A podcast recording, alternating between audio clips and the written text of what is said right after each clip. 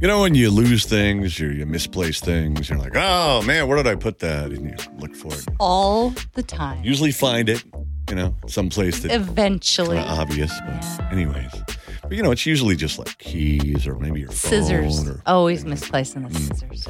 Uh, police in Switzerland, they're asking for the public's help in locating a person who left a very important package behind on a train, on a passenger train. Oh no.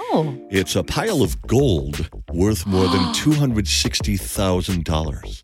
It's about six and a half pounds of gold. It was left on a passenger train traveling between St. Gallen and Lucerne in Switzerland.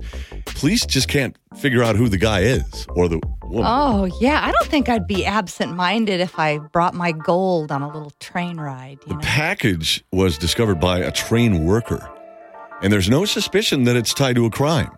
The owner of the gold has five years to come forward and claim it.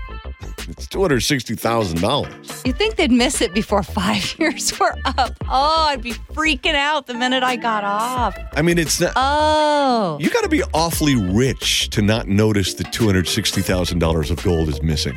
Where did I put? Wait, wait a minute. Where? Oh, no. Where did I put that gold? Oh, panic. And then once you ask that question, clearly, You left it on, the, left it on the train. Go back and get it. what a tool bag. Go Oh. get your gold. it was a bribe or something they had to pay. And so he got the gold and he's bringing it to him. And then he's freaked out because he's all sweaty and, you know, and he goes to the mobsters and they're like, okay, where's the gold? And he's like, oh my gosh, I Sure you did. You didn't bring it, did you? Yeah, I, I, lo- I left it. I left it on the train. Pew. What kind of gun are they using?